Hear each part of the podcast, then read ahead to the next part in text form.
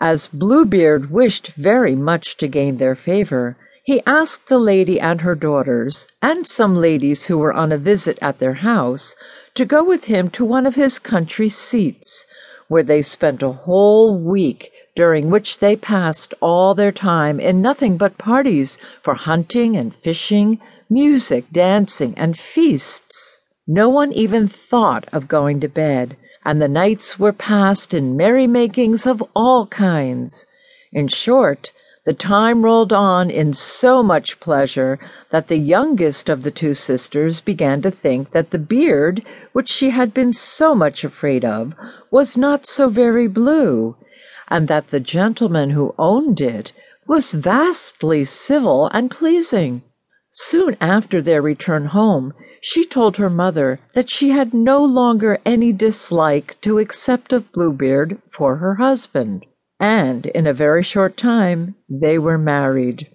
About a month after the marriage had taken place, Bluebeard told his wife that he should be forced to leave her for a few weeks, as he had some affairs to attend to in the country. He desired her to be sure to indulge herself in every kind of pleasure, to invite as many of her friends as she liked, and to treat them with all sorts of dainties, that her time might pass pleasantly till he came back again.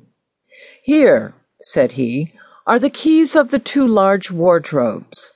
This is the key of the great box that contains the best plate, which we use for company. This belongs to my strong box, where I keep my money, and this belongs to the casket, in which are all my jewels. Here also is a master key to all the rooms in the house. But this small key belongs to the closet at the end of the long gallery on the ground floor. I give you leave, said he, to open or to do what you like with all the rest except this closet.